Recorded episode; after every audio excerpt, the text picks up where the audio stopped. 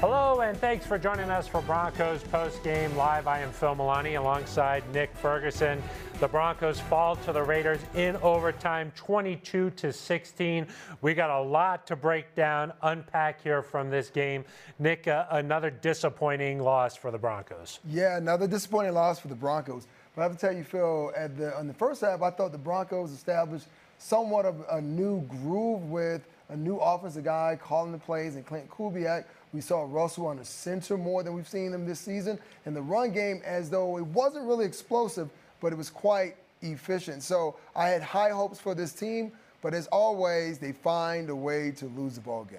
Yeah, I mean, what happened in the second half? Because I agree with you, uh, Nick.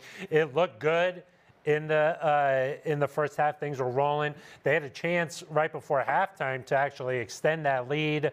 weren't able to do that. And then in the third quarter, once again, the Broncos uh, find a way to not get the ball in the, into the Raiders' territory at all. And then in the fourth quarter, it's just uh, such a tight game, always week after week with this team. Well, that's the one thing. You know, bad teams find ways to lose close games. I know usually coaches would tell you when a team loses a, cl- a, close game like this is because they play great defense. But sometimes you have to learn how to win games like this. But unfortunately, once again, it's rinse, repeat cycle for the Denver Broncos. You talk about Melvin Gordon fumble with the chance to score or at least set up an opportunity for the Broncos to score.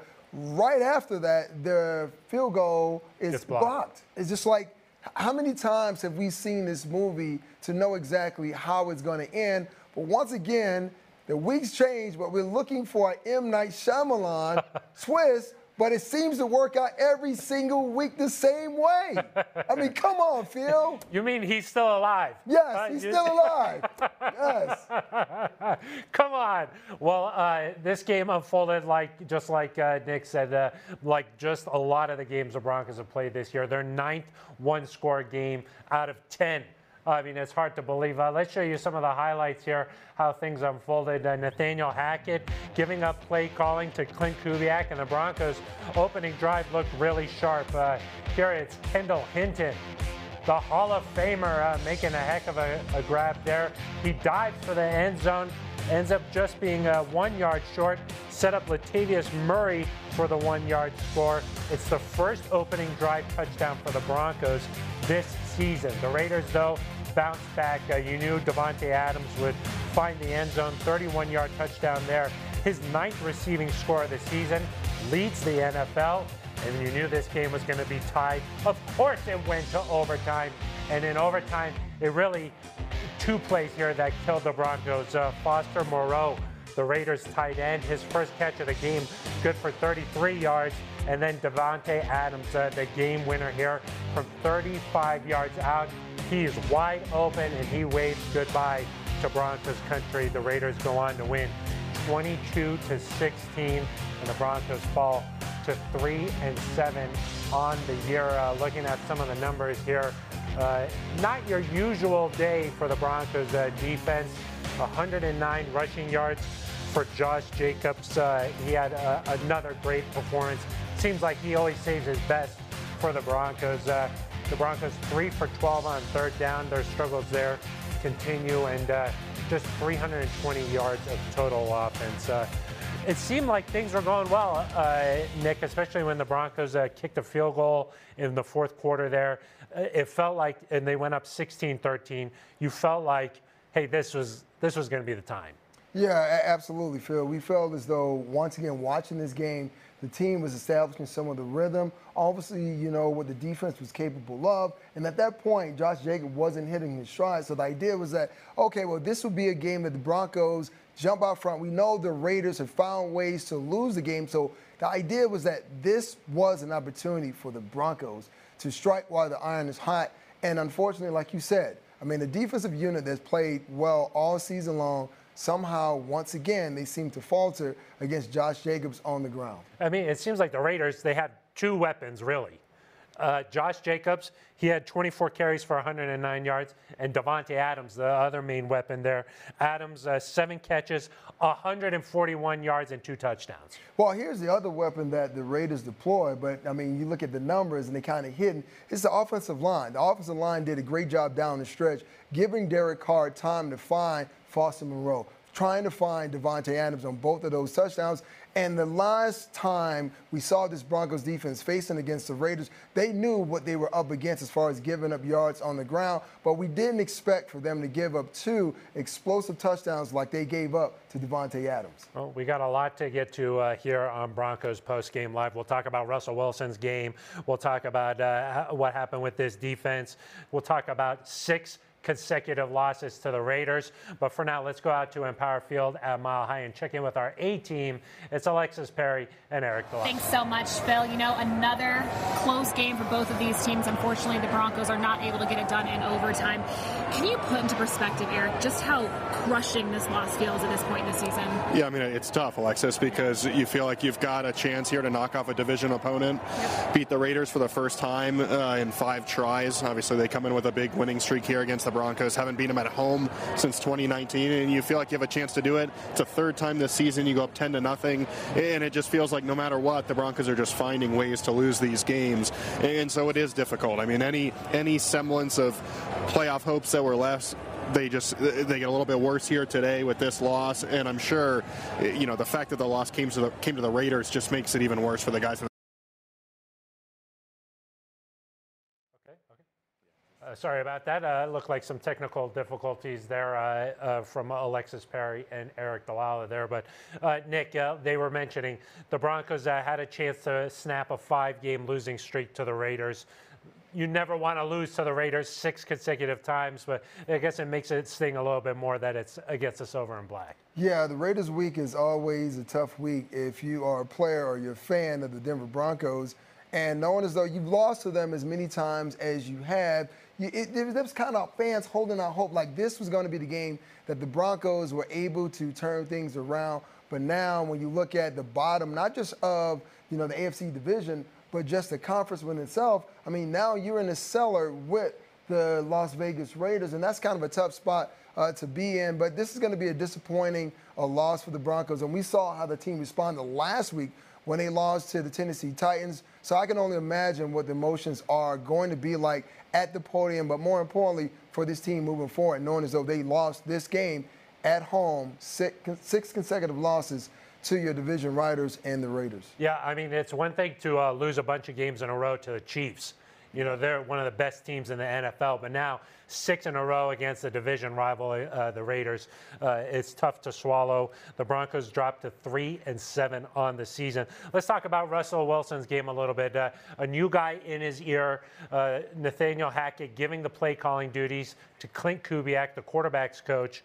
Uh, w- what did you think about how Russ uh, played today? It, it seemed like they got the ball out quickly. It seemed like they were doing some positive things. Well, I was really impressed with what I saw from Russ. We know Russ has been under a lot of fire as uh, of late, not getting the ball out of his hands, having problems, you know, connecting with his wide receivers. But once again, going back to the first half of the game, I thought Russ did a great job working from under center, but also in the shotgun, checking plays at the line of scrimmage, making the quick throw, not not the ill-advised throw, but making the quick throw. Still some issues up front with the pressure, and they were still getting after him, but still at the same time Russ took a lot of shots from linebacker Denzel Perryman. But the one thing I was happy about, he was still able to look down the field and throw the ball. And the biggest thing for me, we saw Greg Dulcich get involved. We saw Kendall Hinton get involved. Obviously, out of necessity, but still, you have some weapons on this team, and you saw Kubiak wanted to actually showcase those guys and get the ball out of their hands because Maxx Crosby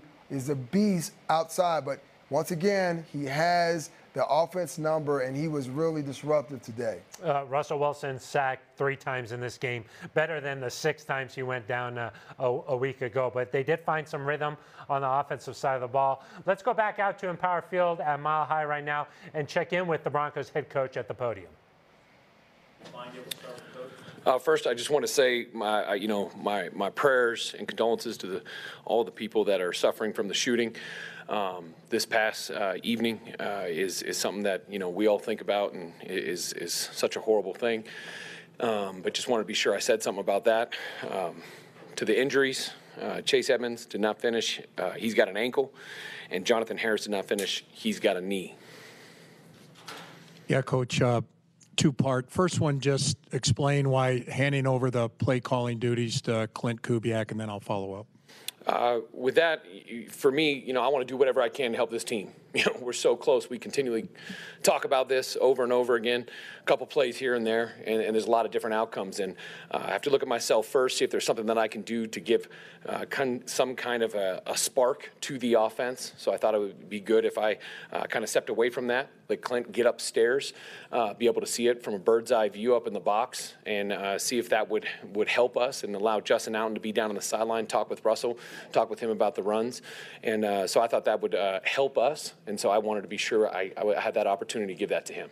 And then secondly, you know, it turned out the final result, much like previous games, you scored 16 points, you had a 10 nothing lead like last week, and then the offense couldn't sustain it.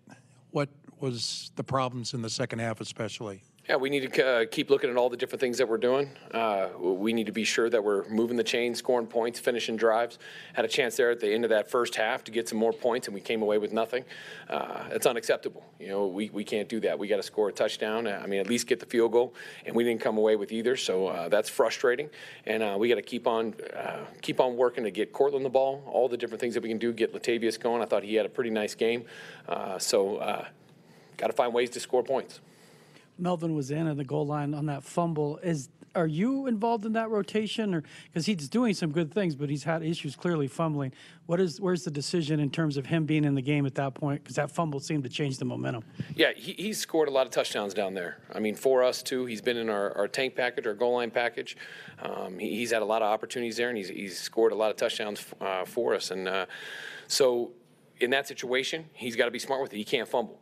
He knows that. You, you just can't do that. That's unacceptable. And uh, I mean, we got to find a way to get the ball in the end zone. And at that moment, it was Melvin, and uh, we had another running back go down. Um, so we only had two. So he was in there, and uh, can't fumble it. Uh, Nathaniel, what, what was the conversation like over the course of the two minute warning and then coming to the decision to throw the ball there on third and 10 rather than running it and, and taking the time off the clock? Yeah, we were we were discussing on whether or not we wanted to run the ball. We want to get our, ourselves a chance to be able to close the game out and win it. Um, so we called a pass, and uh, you, you got to keep the clock running one way or the other. Uh, whether you take a shot down the field and, and, you try to go up, maybe get a PI opportunity, because if you do catch it, you have a chance to win the game, and it's great. Um, if it doesn't, the one thing, you know, we, we just want to be sure that clock is running if we can, if unless we have a chance for the shot to win the game. Hey, just uh, following up on that, just why was there that notion where you just it, did you say to Russell anything but an incompletion, or at that point are you just saying we're running this play? Well, we communicate we wanted to be able to take a shot down the field. And uh, and we wanted to try to be. We knew they were what kind of coverage they were going to be in, um, but if something happened in the pocket or anything like that, um, that's one of those situations you can take a sack, uh, or you could just run the ball. But uh, we we didn't want. Obviously, we want the clock running in that situation. Uh, Nate, you said earlier this week that you know every every day you're always coaching for your job. Is that still on your mind about your job moving forward? And, and also, have you talked to George or Greg about your future? Uh, for me, everything's about this team and this staff. I've told you guys that before. I mean, I just want to do everything I can to help this team win. Um, you know, we've been so close. We've had so many opportunities. We've had a lot of things happen uh, this year that are unfortunate, and, but we have to continually find ways to win. That's my sole uh, purpose. That's all I'm looking to do. Um, whatever happens, those things I can't control. And uh, always communicate with everybody, talk about everything, show them all the different things that are going on so they, they can have all their answers, uh, their, their, questions answered, and go from there. Nate, operationally, did everything go the way you wanted with the switch of, of having Clint upstairs and, and Justin down there and freeing you up? Were you happy with that part of it, and is that going to be the plan going forward? Uh, we'll evaluate it. You know, like like we say, we're always evaluating everything. But I thought that uh, everything went really smooth. I thought Clint uh, did a good job working with Justin, getting the plays that they wanted to get in. I thought the operation was fine. I thought uh, again that first half there was a lot of good stuff. Uh, I think that if you know we have an opportunity to score some points at the end of the half there, I think that momentum's a little bit different. Uh, but f- from moving forward, we'll see we'll see how it goes. Nate, it's been it's been a recurring theme, but just kind of from a slightly different vantage point today. What you guys continue to, to create 10-0, you know, a 10-0 lead for the second week in a row. You have the offense going in the first half, and then and then the second half just not duplicating it. What did you see today that wasn't working in the second half that was in the first? Yeah, we, we I need to get a closer look uh, at it after watching the tape. I'll, probably uh, be able to get a better feel for it. Uh, you know, in the end, you got to convert. It's the same stuff. You got to convert on third down. You got to be able to run the ball, protect the quarterback. All those things are the things that we got to be great at, and uh, we just got to find ways to be able to do that. Nate, I know you haven't seen the film yet, but what happened on that breakdown on the, game-winning play there? Did you? I mean, do you have any sense what happened? Uh, yeah, I was watching the pass rush. Uh, looking back, obviously saw Davante was open. I imagine uh, there might have been a match or so, maybe somebody fell off or, or something like that. So we'll have to look at the tape and figure that out. Um, it was pretty crazy at the end there, so didn't get to talk to the defensive guys yet. From an offensive standpoint, Crosby had another couple sacks. What, what sort of problems did he pose for you guys? And then Josh Jacobs on the other side of the ball. Uh, you know, I give so much credit to the Raiders. They did a great job. I mean, Max is uh, is one of the best players in the in the NFL. I mean, he's a he's a dominant defensive end, and he continually shows that. And um, he got the two sacks, uh, and it's one of those things. We knew that he was going to be a threat, and uh, we got to do an even better job. You know, being able to handle him. And uh, you know, J- uh, Jacobs is a gr- very good running back. I mean, he ran hard. You know, there was a lot of contact. The guys were hitting him, and he was moving them. Um, we knew they were going to run the ball, and, and he did a nice job again. Thank you very much. Bill. Thank you. All right, that's Broncos head coach Nathaniel Hackett uh, after a disappointing 22 to 16 loss to the Raiders in overtime. We're back here in studio. I'm Phil Milani alongside Nick Ferguson. Let's talk a little bit about what he was saying there. The reason why he gave play calling uh, duties to Clint Kubiak thought maybe it would give a spark to this Broncos offense, and he also wanted offensive coordinator Justin Outten down on the sidelines so he could talk face to face with Russell Wilson. Well, I love that. First and foremost, let me say that I love the fact that Coach Hackett was able to make the adjustment. But I'm sure most people in Broncos country are wondering the same thing that I'm wondering: why so late? Right? Better late than never. But why not do it earlier in the season? Because if they felt as though there were some issues with Russell and having his coaches on the sideline, being able to have that one-on-one communication, that dialogue, go ahead and make that change early in the season. And something interesting, Coach Hackett said that the Broncos will have to see, or well, he will have to see moving forward, whether they continue to allow Clint Kubiak to be the play caller. For me, even though the Broncos did not win today, I think right now that's kind of the best solution because for about 10 weeks, we saw what it was like with Coach Outten up in the booth and Russell on the field. So let Clint Kubiak continue to navigate this offense and let's see what they can pull together. Yeah, and, you know, Nathaniel Hackett, that's that's big of him to, to say, look, uh, I tried calling the plays. I'm going to give that up now because I want this team to have success. Uh, and then Hackett's allowed to sort of manage the game as a whole here. Uh, what did, what kind of adjustment is that for a guy like Russell Wilson, though? A totally new voice in your in your ear. Well, to be totally honest, how, how big of an of adjustment is it? Because the one guy that spends the most time with the quarterback is not the head coach, it's mm-hmm. not the offensive coordinator, it's the quarterback coach. Clint Kubiak has been working side by side with Russ since he arrived. If anyone knows Russ better than anyone else, it is Clint Kubiak. So allow him to sit with his quarterback, design plays that he feels will get him into a flow and a rhythm. Once again, we saw that today, right? The Broncos didn't win the game, but let's keep things in, you know, under wraps and then and I guess really think about what it is that we saw. You know, they had wide receivers that were injured, so you had a makeshift mash unit going out there trying to make something happen and make magic. But what happens when you get back at Jerry Jeudy and the KJ Hamler, and you have a Clint Kubiak who's developed that chemistry with Russ and knows exactly what he wants? To me, we all been asking a question: What's going to happen with this Broncos team moving forward? I think Coach Hackett, I'm not going to say saved his job, but this gives us a glimpse into what the Broncos should do or could do to make this season and maybe next a better outcome. Uh, they definitely found some rhythm. I mean, it looked like uh, things were operating. Quick passes, Dulcich, uh, Melvin Gordon on the side, uh, Latavius Murray got going, and that was all, like you mentioned, without Jerry Jeudy, without KJ Hamler. So they were missing uh, some explosive guys. Let's talk about one situation right down uh, at the end of the game here. The Broncos are, they have the ball. They're trying to run out the clock here. It's third and 10 after the two minute warning. Okay, the Raiders don't have any timeouts left. They let Russ throw the ball in that situation instead of run it and then uh, just punt the ball. He rolled out instead of taking the sack, he threw an incomplete pass. The Raiders after that had had a bunch of time uh, uh, to uh, try and make something happen here. 143 left uh, because of the incomplete pass. What do you think about that sequence, and uh, what do you think the Broncos could have done differently? Well, hindsight being 2020, you say, hey, Russ, eat the ball, take the sack. But let's keep this in mind. Russ was sacked three times in this in this particular game. And in that situation, when you look, go back and look at the route, to me, if Russ could have actually got it into the hands of a wide receiver, it could have been a big play for the Denver Broncos. I mean, he made the right throw. He was still under the rest, but you wonder what was going through his head.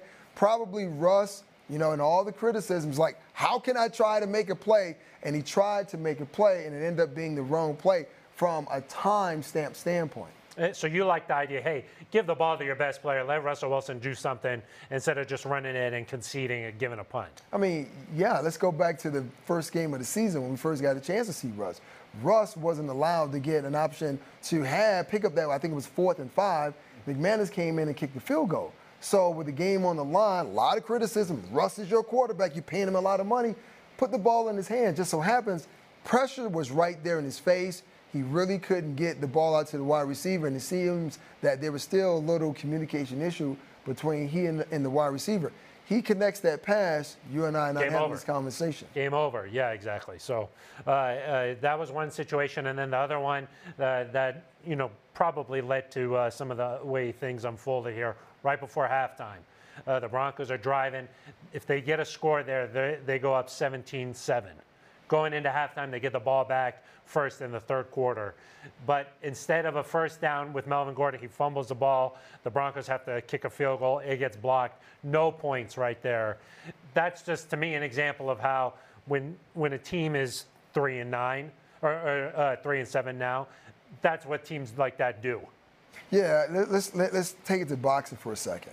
You know, a, a round is starting to close out. They give that final little click click sound to let you know the round is almost over. Now you looking to throw that jab that you want to. You've been holding off, waiting to throw it, but guess what? Now a guy comes with a counter because he's a southpaw, and now he puts you on the canvas.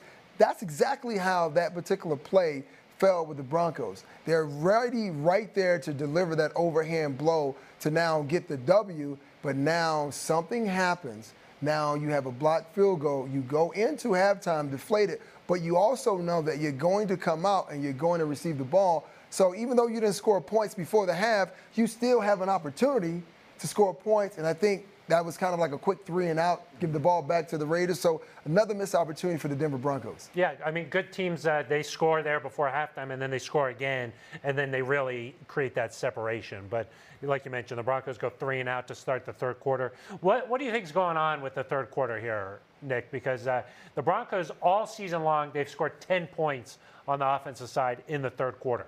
Well, it's, it's simple execution. I mean, we, we were saying that we look at the penalties, right? For the Broncos, I mean, miraculously, we don't have an issue here. Yep. But the Broncos had five penalties for 45 yards. Usually that's a bugaboo for the Denver Broncos, but not today. The problem was guys missing their block. Russ still being under duress. Calvin Harris, Cam Fleming, those guys not being able to hold up when they needed to. And I, and I know you are playing against one heck of a player, Maxx Crosby, but at some point, you need one of those guys to win. If you win, now there's extra time for Russ to find the receivers, even though he was delivering the ball with quick strikes. So once again, it's just like everyone at different at any different time in the game found a moment to have a letdown, and that's something that has led to countless losses for the Broncos, and again today. The third quarter, uh, certainly been tough. Uh, the one positive here, the one touchdown for the Broncos, Latavius Murray, uh, he was with Sidney Jones inside the locker room. Thanks, Phil. We're here with running back Latavius Murray. Latavius, first drive of the game, you guys go down and score that touchdown, but you got the offense didn't able weren't able to find the end zone again after that. What kind of changed after that drive, and what did you like about that drive? Um, uh, you know, we were able to move the ball and we finished. Uh, we had other opportunities, and uh, you know, when we were down there, um, you know, missed missed opportunities, field goal. You know, got to score touchdowns in the red zone. It's kind of the same story. What was Coach Hackett's message to the team here in the locker room after the game? Um, we just, you know, tired of the uh, same song, you know, right now. Um, you know, making plays, opportunities out there. So, uh, yeah, just uh, tired of the same song right now. For you, Latavius, how do you want to see this run game be more consistent moving forward? Where you know there's still seven games left of the season here. Yeah, um, you know, we all got uh, you know a job to do, a responsibility to do. Um, you know, regardless of uh, when it's going good or when it's going bad. So, um, you know, I need to come to work and uh, improve. Uh, everybody on this team, I think, can find something to get better at. So that's what we need to focus on and, uh, uh, and just finish. Latavius, as a vet, you know, what's your message to maybe some of the younger guys on this team? Um, I think exactly that. Uh, you know, uh, again, things things you know haven't gone the way we, we you know we want it, um, and so but you know we got a job to do, we got a responsibility to do, and so uh, come into work and uh, find something to get better at. End of story. Latavius, appreciate your time. Thank you. Phil, back to you. Thank you very much, Sydney. Uh, that was running back Latavius Murray, who scored his third touchdown of the season for the Broncos. We are back here in studio with Nick Ferguson. Nick, let's talk about the defensive side uh, a little bit, if we will. Uh, not what we're used to seeing, especially there in overtime. Uh, gave up the two big plays. Seemed like maybe a couple of missed assignments there. And then also Josh Jacobs uh, had a big day running. He had 144 yards rushing in the first matchup this season with the Raiders. Today he had 109 yards rushing. Yeah, not the typical output that we're used to seeing from the Broncos uh, defense. And I know the narrative is going to be, well, the defense was tired because the offense could not move the ball in the second half. We talked about the woes in the third quarter, but it wasn't that. The guys were in position to make plays, and they didn't make plays. And that's what the game comes down to at the end of the day. You go back to the, the outside rail route against Josey Jewell. That became a problem. You look at Alex Singleton, both Josey Jewell and Alex Singleton had a great game, but once again, you know, they came up and they gave, well, they gave up plays when they shouldn't have. Alex Singleton, Foster Moreau, tight end runs past you, you're playing some kind of man coverage. You have to know if the tight end is running off the ball, and I know Josh Jacobs had 109 yards running, but if a guy's coming at you, you have to know that's it's no longer a run, it is a pass play. So you had that particular play, and then you had the two breakdowns in the secondary, which you cannot have because they lead to explosive plays. So uncharacteristic output from this Broncos defense, but we saw it when they played the Raiders early in the season. When you wanted the defense or you needed the defense to stand up, they couldn't make plays. But once again, man, it, it's it's same old song, right? I mean, you, you heard Latavius Murray talking about it, and it's the same old song over and over again. I know those guys in that locker room, man. I, I know they're hurting. I know they're frustrated. But once again, go back and watch the tape, and you'll see several plays were left out there where they had an opportunity to win this ball game. Uh, it does feel like that there was uh, some opportunities out there. Uh, let's hear from Dre'Mont Jones. Uh, he met the media inside the Broncos locker room. Uh, even after that big play where they scored, uh, we all came here together, and I saw the look on everybody's faces that we meant what we say, that we're a team, and no matter what the record is, we're going to stick together regardless. Dre'Mont, what's so tough about stopping Josh Jacobs in that run? Um, his ability to bounce out and get to different levels and, and miss tackles. Um, we didn't do the best job out rallying to him defensively. He kept getting leaky yardage, whether we it should have been a one yard gain, end up being a four yard game, and so on and so forth. You know, um, he just did a good job. How frustrating is it? Another loss to the Raiders. This is six straight now for the Broncos. Uh, uh, it's kind of debilitating a little bit. Not gonna lie. Uh, you, you do you do get pissed off. You do get mad at yourself. But you know, the best thing you do is move forward. You know, we got a group, a good group of guys in this locker room. We got great coaches. Uh, our front office is great. We just have to find a way to win games, uh, no matter what. I'm annoyed just as much as you know our friends are. Is there anything in particular that defense can do a little bit better? I mean, you guys continue to hold teams to 24 fewer points. Uh, is there any secret magic that needs to change? We can score. We can create some more turnovers. We didn't do any. We didn't create any turnovers today. Uh, missed some opportunities. You know, we always preach about tips and overthrows and how we got to get them, and we didn't get them. Uh, it's, it's, many things we could have done better, no matter what we were ranked. You know, whether it's total yards, rushing yards, whatever you want to name it. There's always room to improve. You know, when you lose. Is that what makes it tough for Dre'Mont? It just seems like it's such a great locker room, guys with character, want to win so badly, and yet you come so close but don't get over the hump. Yeah, it sucks. We have a, it's probably one of the best locker rooms I've been in. Um, with one of the greatest coaches I've been a part of, been, them being so young. It just it sucks because part of it feels like all that hard work's for nothing a little bit, but uh, you always got to remind yourself that you know, you know, we're a team. You know, we're gonna bounce back. Uh, it's more weeks to be to be played, so. You, you guys are professionals, but it's a point where like you just kind of want to win for coach. Uh, I mean, we want to win for coach, but we want to win for ourselves. I mean, I've been here for four seasons. Losing has been losing's been a trend, and I'm I'm pretty sick and tired of it.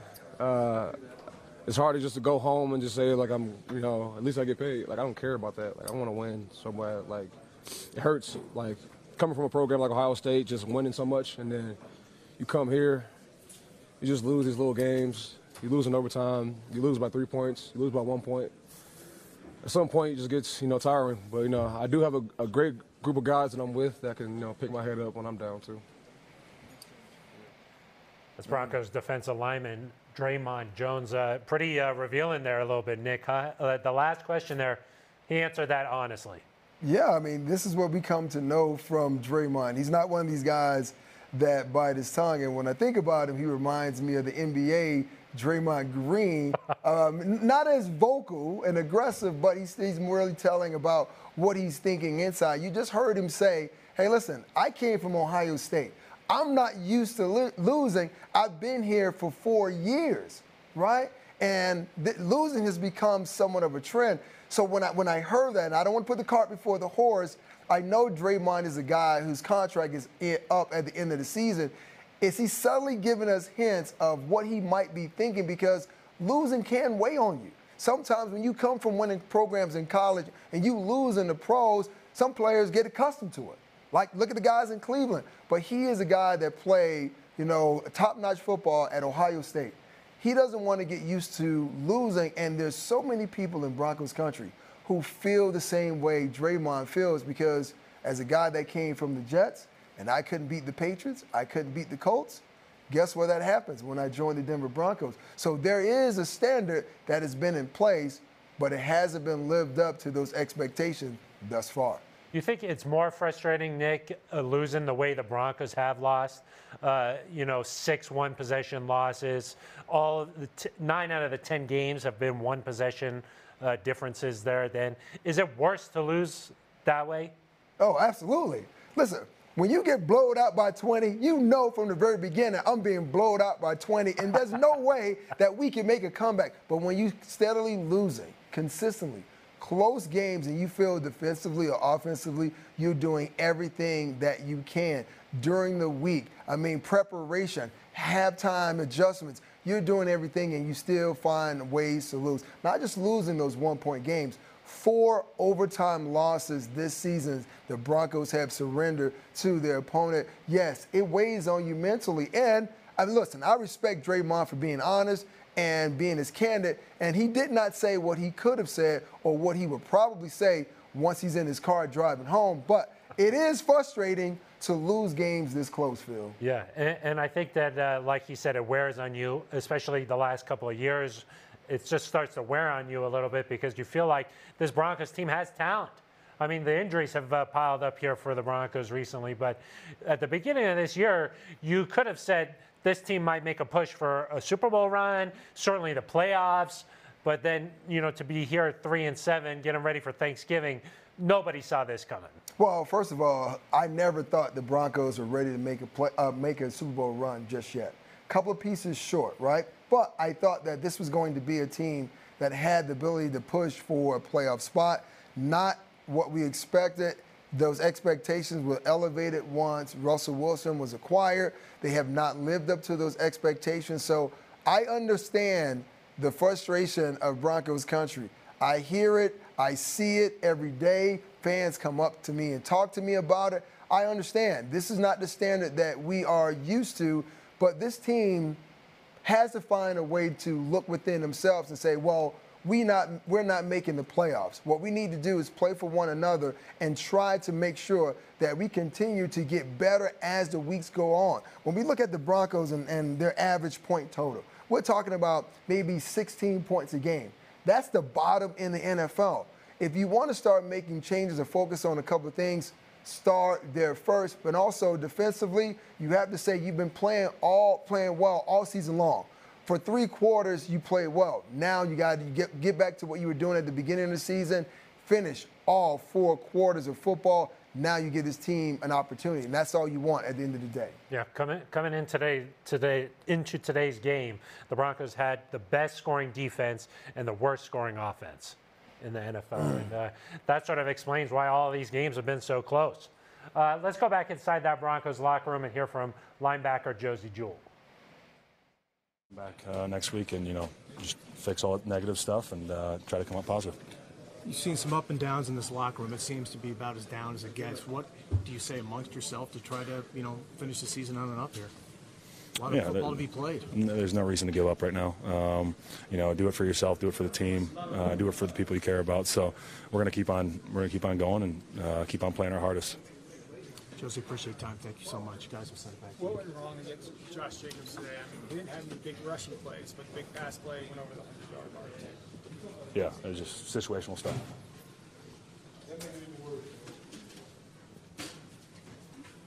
How, how do you unload this? When this is like, it, it's almost a sense of deja vu, the way this football team loses games so close, so far.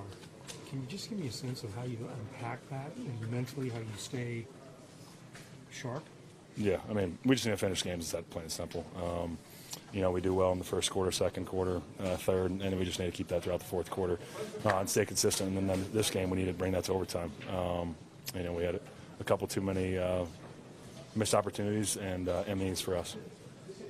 What is it about the Raiders and your AFC West opponents that kind of guys have your number right now? You guys have beaten the Raiders in three plus years. Is there anything particular about them? Great question. I wish I knew it. Another uh, honest moment there from uh, Josey Jewell at the end, who had one heck of a game, almost had an interception, had a, a sack earlier on there. Uh, Nick, let's talk about Davante Adams uh, for the Raiders here. Probably the best wide receiver in the NFL. Seven catches, 141 yards, two touchdowns against the Broncos here today. Did you like how the Broncos? Well, obviously those numbers don't suggest it, but Right. do you like how they game planned initially? Like the the idea, the scheme was good, or would you rather just say, "Hey, let let Pat Surtain, the second, probably the best quarterback in the league, go up against Adams, the best wide receiver"? Yeah, I, I would have chose to uh, do that because in the first meeting, that seemed to work well, putting PS2 on Davante Adams. Davante in that first matchup, he had made his catches, but still a lot of those catches were made finding a soft spot in the zone. And you go back to last week when the Raiders played the Colts, the Colts played a lot of zone coverage, and Davante Adams once again hurt them offensively. And a guy that talented, you want to challenge him at the line of scrimmage. You want to make things difficult for that offensive line and Derek Carr to find some of the rhythm. But once again, remember what we know going coming into this game. No Darren Waller, no Hunter Renfrow. So there's only two options for the Raiders. It was Josh Jacobs and Davante Adams. So I love how the Broncos started off covering him, but once we got into that second half, it seemed like it was more zone coverage, and we saw with the two touchdowns and explosive plays what Davante Adams can do to you when you play zone coverage. Uh, on the other side of the ball, uh, Russell Wilson accompanied that first drive of the game. Uh, let's talk about that a little bit. It, the quick passes, uh, it, it seemed like they were just rolling. They found some rhythm there. Greg Dulcich was in the mix, Kendall Hinton. Uh, the Broncos made the most of the, the weapons that they had today. They didn't have a, a, a Davante Adams to go to. No, they didn't. But this is where, you know, Klint Kubiak, we wanted to see, well, what was he going to do, knowing as though, hey, this is your first time being the signal caller for the Denver Broncos. But yes, I thought the quick passing game was something that was brilliant, and uh, it took the pressure off the offensive line, knowing as though that was a unit that was uh, beat up, and you had some guys who were beat up playing with guys they've never played with or hadn't played with consistently. And then you look at your two tackles, you have Calvin Anderson and Cam Flemings, and, and you have to say, well, Cam Flemings isn't 100%. Now, I, I don't even know if he's 80%, but I give him credit for trying to get out there and make things happen. But once again, one man wrecking crew for the Raiders. It was Maxx Crosby. And one thing this dude was doing, he was chasing down plays from the backside. And you think typically outside linebackers, defensive ends, they don't do that. So for me, starting out with a quick passing game established somewhat of a rhythm. And here's something I'm, I'm just slightly disappointed with, even from the Broncos to the beginning or even to now. You play in the altitude. That defense is not used to playing in altitude. And we saw the Broncos starting in that fourth quarter go to more of a tempo. And we saw them wearing down the defense. I was like, man, let's do more of that. We, we didn't see it. Hopefully, if Klint Kubiak remains the signal caller, we don't know based on what Coach Hackett said. Hopefully, if he remains, now we see more of that. Yeah, on that field goal drive, it felt like that. Uh, they got the ball to uh, Courtland Sutton. They got the ball to uh, Melvin Gordon on the outside. They got a little bit of, pace, rhythm, tempo. Uh, those things tend to work for the Broncos offense. Uh, let's hear from uh, Kendall Hinton, the Hall of Famer. his, uh, some of his memorabilia in the Hall of Fame when he started the game a couple years ago as a quarterback. Uh, let's uh, go back into the locker room and hear from him. Yeah, this stung. Um, I mean, we, we, knew the situation. We knew, uh, you know, what this game was. Um, I mean, it's going to hurt. Uh, shit, I let it sting tonight and, and prepare next week, um, or prepare tomorrow for, for next weekend. Kendall, you guys moving the ball. You had some catches. I think early on, like, today's the day we're going to put up 28, 30 or something like that. Did you get that feeling? Yeah, I mean, this is not the first game we've, you know, connected and, and got some good uh, good drives going. I think it's just a matter of being consistent. Um, so no, I, I, no, I didn't, uh, you know, feel like I was, you know, this is going to be a crazy game. I just thought let's continue to execute, let's continue to uh, be consistent. Kendall, how do you like the rhythm of the offense, how it was being called? First drive, give me a sense for what the difference was out there today. Um, I mean, it's tough to say. We, uh, I think we picked up the tempo on those guys uh, a little bit, but um, I think we just executed well that first half. Um, Coach Kubiak, uh, you know, he was calling plays today. Um, I just, I just think we executed well. Do you feel like there's a sense of rhythm, even though it might have been short-lasted for the first few drives that you guys didn't punt as much as you had last few weeks? Yeah, yeah, we definitely caught a rhythm. We caught some momentum. Um, you know, we were making plays uh, you know, we, we, see what we can do when you know when guys are clicking. Do you think you were in on that touchdown? It was close. It was close. Yeah. Thanks, Kendall. Is there a point where you, you guys are almost? It seems like everyone loved playing for Coach Hackett. Is it? Did you guys feel like maybe we got a win for him just to take the heat off him a little bit? Um. Uh, yeah, everybody loves Hackett. I, um, no, I don't. I don't think we're we're playing for our, for our coach to take the heat off of him. Everybody in this locker room wants to win, um, and that's what we're playing for. We're playing for everybody. We're playing for each other, uh, playing for the organization. Um, so yeah, I, I, I think guys are you know we're playing for each other. As Broncos wide receiver Kendall Hinton, he had uh, three catches for 57 yards and almost a touchdown uh, here today. Back here in studio with Nick Ferguson. Nick, uh, the Broncos sitting at three and seven at that point in the season where maybe you start to look at some individuals, see what kind of talent you have on this roster moving forward. Kendall Hinton certainly one of those guys. Uh, who are some other guys maybe you're going to keep an eye on here down the stretch? See if the Broncos have some hidden talent on this roster. Well, you know, one of those guys is Brandon Johnson. I know they, they brought him up from the practice squad, didn't really see a lot of action, but if we're going to go several other more weeks and no Jerry Jeudy, no KJ Hamler, I said put him in the game and see what happened. Also, Jalen Virgil. I mean, I mean, he was kind of even in, in the loss, he was kind of the darling for, of the offense for the Denver Broncos. Didn't really see him get involved that much.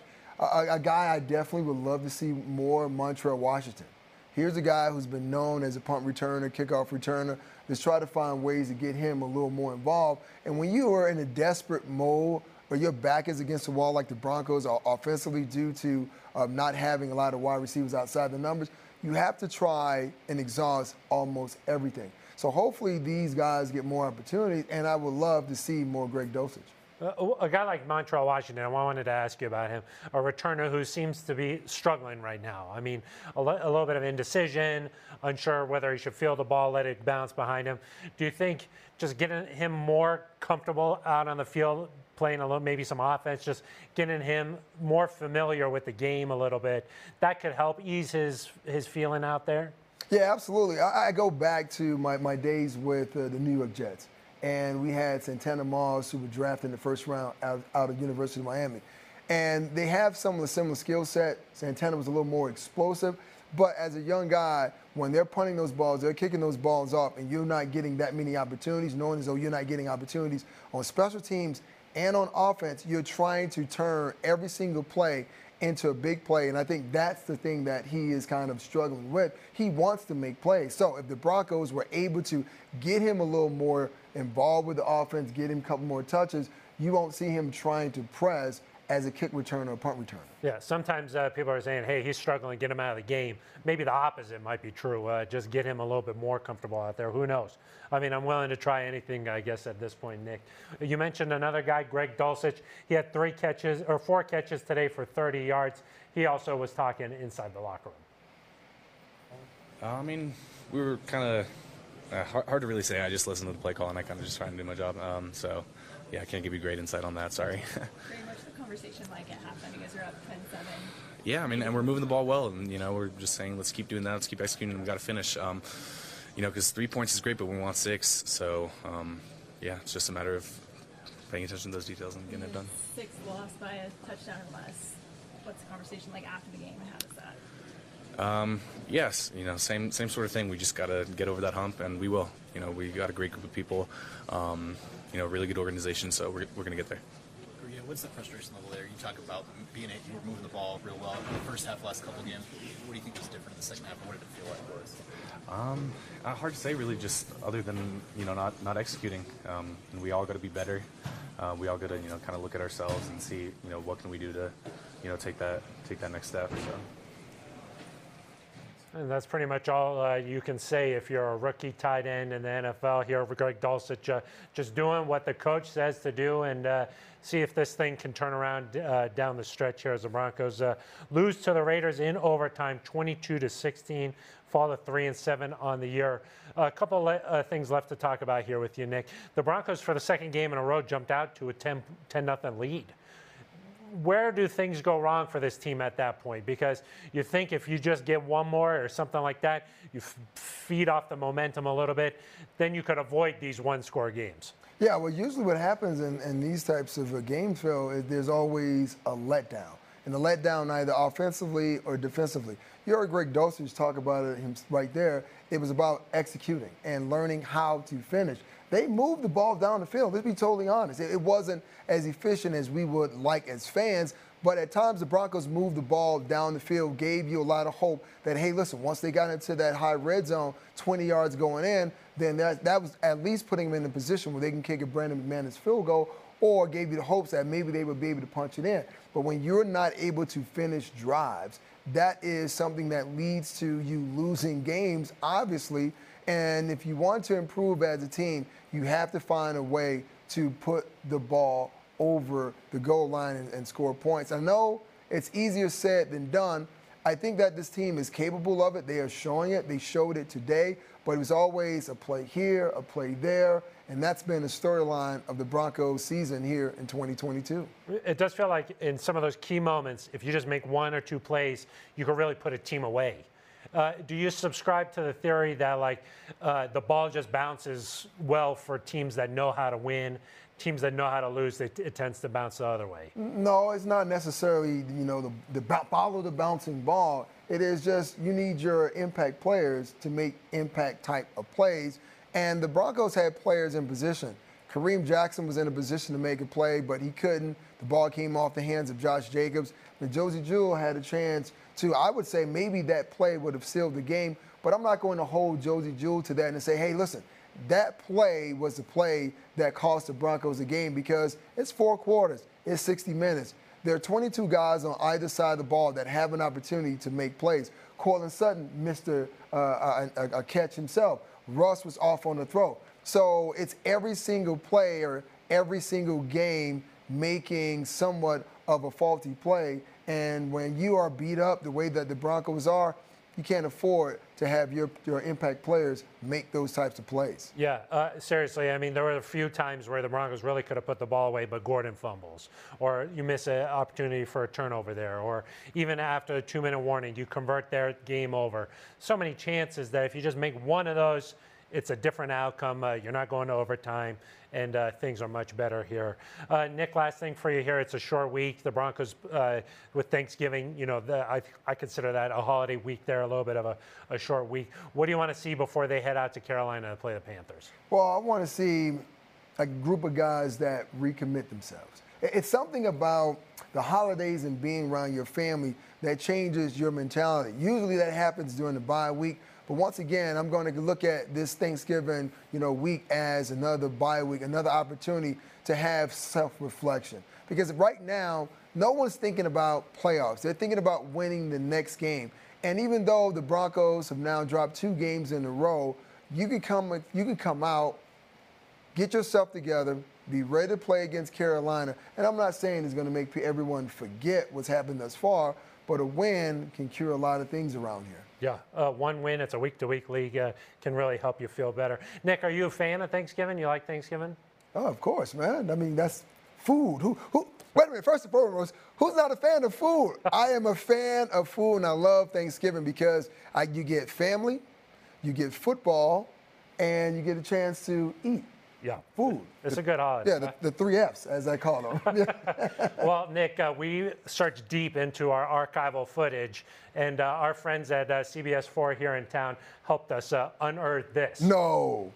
Gobble, gobble, gobble, gobble, gobble, gobble, gobble. Is that like yada, yada, yada, yada, yada, yada for Thanksgiving? Gobble, gobble, gobble, gobble, gobble back in Denver. Feel good, safe?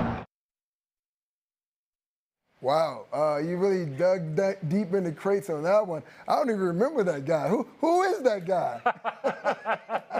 gobble gobble gobble gobble gobble. Some good memories, huh? yes, great memories, great memories. and and we won that game, and I had an interception too. Oh. Yes, yes. okay. So gobble gobble. Good memories uh, from that uh, back then from your playing days. Hey, we just heard word that uh, Russell Wilson is at the podium. We're going to say goodbye as we toss it over to uh, Russell Wilson, who's speaking at the podium. For Nick Ferguson, I am Phil Milani. This has been Broncos Postgame Live. As we have the wireless microphone. How's everybody doing? Yeah, Russ, um, you've had so many of these close losses. Do you think it's, uh, you know, you're not you're not good enough to win these close games, or is it a fact that uh, this team is still trying to figure out, after five six years of losing, you know, how to win a game, especially when it's on the line late? Yeah, I, I think that um, we're on the we're on the learning end of um, the experience of how to get back to winning. You know, and um, sometimes it's a journey, sometimes it's an ugly one, um, sometimes it's a tough one. You know, what hurts probably more than anything else, I would say, is just that um, these games are close. You know, they're one one score games. You know, and um, you know we have we have to be able to find ways to win them. I think you know it's it'd almost be uh, it's never good to never good to lose, but it's almost like man, at least, at least somebody kick our butt. You know, feel like we can't be in the game. You know what I mean? It's it's um it's been it's been definitely difficult in that sense, um, but I also know that um, we're in we're in a, a pruning process. Uh, we're in a process of understanding that um, the journey um, of winning and the journey of learning how to be our best throughout a whole entire game, and learning how to continue to grow, learning how to stay together. Um, we have one of the best defenses in the world. Um, you know, we, we have we have really good potential but, uh, on offense. Um, potential doesn't mean anything. You know, it just means that we haven't done it yet. And uh, but we're going to keep working for it. That's for sure. I thought we um, we had a really good game for the most part on offense. I thought we moved the ball well. I thought uh, guys made some really great catches. Courtland on the go ball down the sideline, the back shoulder go ball, that was amazing. He had a great game. I thought Kendall Hinton stepped up again. I mean, what a great play early in the game, the first drive of the game where he catches it across the field, dodges the guy, dives and puts the ball over the goal line. Um, they don't call it a touchdown for him, but what a great play. And the next play, we, we give the ball to 2-8, and he runs it right through there. Um, what a tough, tough, uh, tough um, run by him, and great job at the O-line. I mean, there's a lot of really good things in the game, you know, and so, um, but not good enough. And you know, obviously, um, this game meant a lot to us. Meant a lot to us for a lot of different reasons. Uh, meant a lot to us to to uh, get, continue to keep that perspective and continue to keep pushing um, and, and everything else. But also, um, obviously, it's AFC West game, and we got to win those, you know. And so, um, so yeah, Um, Russell, can you take us through the, the conversation during the two-minute warning coming out to that, that third and ten play, and then sort of the decision to try to push ball on the field, and then what you sort of saw as that play? Yeah, we, we, when we called a pass play, um, you know, third and ten, called a pass play to uh, to you know try to end the game basically um, right there. Um, we, we get a first down, the game's over. Um, and then uh, I, I, you know, they kind of covered it up pretty good. I kind of get outside the pocket, and then Virgil was coming scrambling down. Thought I had him, and, and uh, tried to take a shot to him. And the ball just you know kind of went away for a little bit. But we got, a, got the best defense in the world, and you know, unfortunately, um, you know, it didn't work out this time. They, they've been unbelievable all year, unbelievable all year, stopping, stopping, stopping teams, and unfortunately, it didn't work tonight. Um, and that's why us as an offense, we got to make sure we find more touchdowns. Like I said earlier in the week, you know, and um, like I said, we moved the ball really well early in the game. We got all the way down there. Unfortunately, um, we, we, didn't score a touchdown on that one. Um, and then we, the field goal got blocked, unfortunately. So that's, that, that score could have been 17-7, you know. And so we got to we got to find ways to make more touchdowns, and uh, that's what the name of the game is, right? So.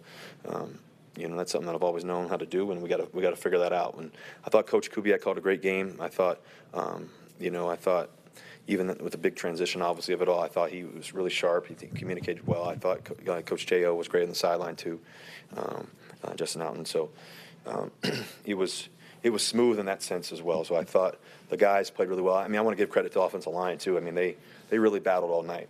Those guys on the edge, Maxx Crosby, Chandler Jones. I mean, I've I've played Maxx a little bit, obviously, but also, also Chandler, how great he's been over all these years. Um, those guys did a tremendous job blocking up front, and they gave us a really great chance to win tonight. And unfortunately, we didn't. How was that transition to Kubiak? Were you practicing it all week? And Russ, is there any worry about the status of Coach Hackett after another difficult loss and this team putting itself three and seven, unable to win in the division?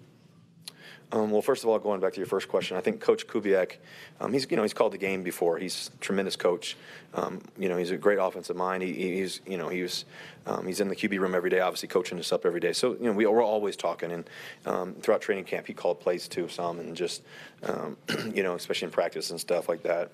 Justin Outten can call plays too as well. Obviously Coach Hackett too. So we got got three guys that can definitely you know call it up for us, and they, they mix it up in practice. And you know, but I thought this week Coach Kubiak really um, did a great job of doing it um, throughout practice, and um, Coach Hackett too, and just communicating and what we wanted to do. And I thought we we executed most of those things tonight for sure. Um, I thought the guys, like I said, the offensive line, receivers, and all that, um, guys played did some really good things tonight. Going back to your second question, can you ask your what's your second question? Coach Hackett, worried all about his status after another close loss like this, given what the expectations were coming into the season? You know, listen, I, I think that anytime you play this game professionally, um, anytime there's tough days, right? There's there's always talk, there's always chatter. Um, we're going to do everything we can to turn this thing around. That's all we're focused on. We can't focus on anything else as, as, as a team, as players, as coaches, as a collective organization. Uh, we're all in, and uh, we're going to do everything we can to to get this thing turned around and focus on tomorrow. Focus on you know how can we get better. And listen, I you know came here uh, knowing that this is going to be a journey. Didn't come here uh, for for a quick, uh, you know, when, when everything you know happens and you know uh, life changes like this. Um, you have to be able to know that God's going to take you on a journey, and I'm willing to go as far as we need to go for it, and work my butt off every day. Um, we're going to get these guys going every single day, the best that they can possibly be, and it's disappointing. It's disappointing for all of us. It's disappointing, uh, definitely for me, I, uh, you know, in, in, in, this team. But um, the only thing that we know is to keep going and keep working and understand that um, the journey is going to be worth it in the long run, and that's that's what we're focused on. Russ, pretty much every year that you were in Seattle, you were in in the playoffs and and or obviously close to it. The, the couple years you weren't, maybe you know the injury is part of it last year for you, but for these guys that haven't been in it, Justin was just asked about the math. Uh, be your margin for error, I guess, is less and less. So how do you stay aware of that without dwelling on the fact that you, you really can't lose at this point and have a shot at the postseason? We can't lose any more games. I mean, this is the truth. You know, that's got to be our mentality. Um, if we win every game, it still doesn't mean anything, right? So um, the thing, though, is is that how do you win every game? You win just one game at a time, one day at a time, one practice at a time. And that's all I know from winning. Winning is a is an obsession, an obsession, a lifestyle with every single moment every single moment, every single day. Even, even in your worst days, when uh, things in life aren't going the way you want it to, or uh, maybe you don't feel your best as a player, or um, you know, a, you know, maybe maybe things are going on, whatever it may be, as a collective team, right? All those things are real, right? And uh, when you got 53 plus guys fighting for the same thing, um, um, we all we all um, are trying to do it together.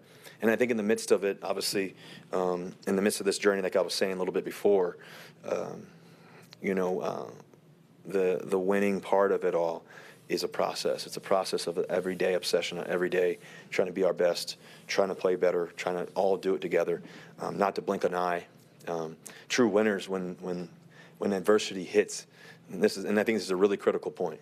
True winners, when adversity hits, they don't blink. They don't blink. Uh, Russ, you, you speak of, of a journey. Where did you expect to be on the journey when you first came here compared to where you are now? Well, I think there's a lot that's happened, obviously. I mean, I think it's been difficult to see some of our best players go down. I think it's been difficult just um, for us to, obviously, like I said earlier, for us not to win these close games. We got to be able to win them. That's what, you know, it's National Football League. The, the, the percentages and the, and the moments, uh, they all come down to, most games come down to one score games or possibly two score games. That's, that's the reality when you got good teams going after it. And so, um, you know, I think that we all want to be uh, further along. Um, like I said, today was uh, we got better today, but it wasn't good enough, and so um, we got to just keep going. Yep. Russ, what, what is your level just of personal frustration at this moment? Of you've you've had times in your career when you it's time to make a play and one happens, but that has not really happened for you yet. Here, late game situations. Yeah, it's happened a couple times for us, but not enough. You know, I think you know, um, obviously in the 49ers game we made you know made some big ones, and uh, Houston game and um, some of these other games we've been close. Um, um, but yeah, I mean, of course, you're incredibly frustrated in, in the sense that um, you know you, you we know that we can be better. We know our record should be better.